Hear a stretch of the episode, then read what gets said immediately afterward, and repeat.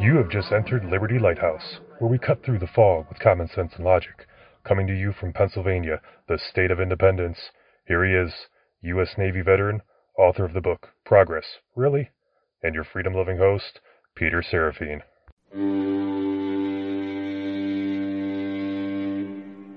Welcome to Liberty Lighthouse. I'm your host, Peter Serafine. Find me on social media at pserafine or visit the show's website, liberty-lighthouse.com. The structure I have visioned for the show is that on Sundays I'll do a commentary talking about something that I think is infringing on our rights or has the potential to infringe on our rights. And then on Thursday, I will do a follow up. That follow up is where I'm going to address the questions, comments, and concerns that you've left me, hopefully in voice messages that I can use right here on the show. And if not, then I will read your comments and address them that way. So, this is the first of those follow up episodes following up from Sunday's show on mass shootings and why. So, one of the first things that I was asked after the show was to clarify the gun show loophole. In the episode on Sunday, I mentioned that there is no gun show loophole, that there's a personal exemption, and that gun show loophole was just a misnomer.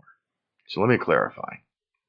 You go to a gun show and you buy a gun from a federally licensed dealer, you still have to do the federal background check they're a licensed dealer.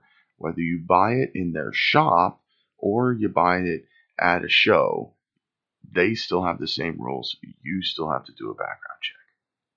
However, if a private citizen like myself goes to a gun show and I rent a table and I sell my own personal guns, well, I don't have that federal firearms license, so I don't have to run background checks.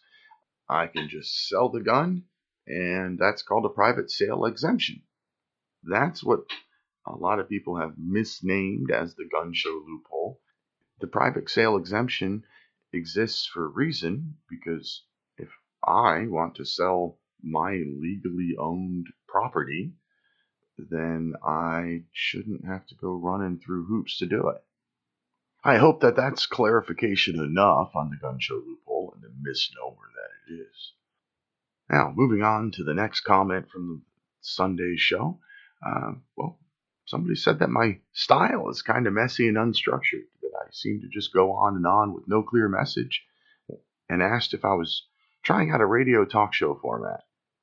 That's pretty much what I am trying out a talk show format. Uh, hopefully, with a little more interaction from you, my audience, as time goes on.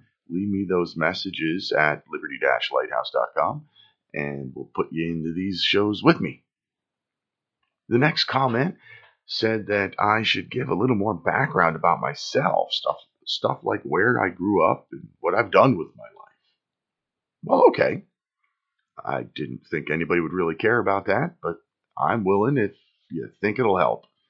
Uh, as I said at the beginning of the show, my name's Peter Serafine. I am a 46 year old, just average guy. I have an average salary. I bought. I, I am a homeowner. I was born in Watkins Glen, New York. Lived in New York, California, Florida, and Pennsylvania before I graduated high school. Joined the Navy straight out of high school, right at the start of the first Gulf War. You know, that one that only lasted for like 15 minutes that most people have forgotten about. Uh, after the Navy, I went into the hospitality industry. I was a food and beverage professional for almost 30 years. A few years ago, I gave that up, got tired of management.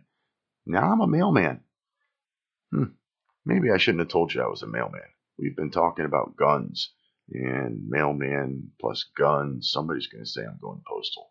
That probably wouldn't be good for me. All right. Well, I guess that's going to be enough about me. Let's move on to the next comment from the last week's show. Uh, let's see. Real simple one. Somebody said that it was very compelling, but they couldn't find how to comment and asked if it was possible to listen in real time. I'm not quite ready to start doing this in real time yet. That might come But as of right now, I still make too many flubs that I have to edit out before this is even close to be able to put out. I try not to over edit. I, I want it to sound natural. I don't write a script, I just do bullet point notes. I want it to be a comfortable, easy flowing thing. But until I'm really good at it, I'm going to have to do some edits. So, real time, I'm not ready for that. Hopefully, this thing catches on enough that I'll get enough practice and we can do real time shows together. Okay, that brings us to the last of the comments that I've received about the mass shooting episode of Liberty Lighthouse. This one came to me, it's a rather lengthy uh, message on social media. I'm not going to read the whole thing because it is rather lengthy. Uh, it starts out and says, I think he makes some good points, especially between medication and shootings. They went on to say that both he and his wife were veterans, and he thanked me for my service, and of course I thank him for his. And goes on a little further, and he says, There must be a way to keep the safe, sane, stable 99.9% of gun owners locked and loaded while dealing with the pervasive threat of random gun violence without resorting to wrecking the Second Amendment. I couldn't agree with that more. There's got to be a way. I'm not smart enough to figure out what that way is. I'm doing this show to hope that maybe people will start thinking about it for themselves. Stop listening to the politicians. Stop listening to the partisan hacks on television. Start thinking for yourself. Maybe you're the one that has the brilliant idea to help fix this mess that we're in. Anyway, the message goes on, says, as an aside, I do believe taking all guns would reduce violence in the short term.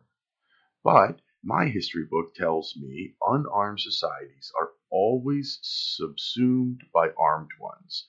Political correctness be damned. Well, I couldn't have said that better. I am a big supporter of our right to bear arms. And believe it or not, I don't own a gun. I've thought about buying one. I've actually got a both a handgun and a rifle picked out. Had them in a shopping cart. Just haven't done it yet. Every time they start calling for, oh, I'm going to ban this gun or that gun, I get one step closer. Well, those are all the comments that I received for the mass shooting episode of Liberty Lighthouse. This Sunday, I plan to talk about freedom of speech. It's why we're here. It's why I'm doing this show. But more importantly, it's what makes the United States of America a free nation. Freedom of speech is the most important of our liberties. That's the one we should protect most vigorously. Right now, there's a lot of stuff in the news about a lot of attacks on our freedom of speech. Some of them are a little subtle. You might not even think about them as attacks on our free speech, but they are. That's what I'm here for. Help point out the stuff that maybe we just didn't notice the first time around. So, come back real soon. I have the freedom of speech episode of Liberty Lighthouse. Again, I'm Peter Serafine. Find me on social media, P Serafine, on Facebook and Twitter. Visit us at liberty-lighthouse.com. Come back often. Remember, protect your liberties. Once they're gone, there's no getting them back. God bless America.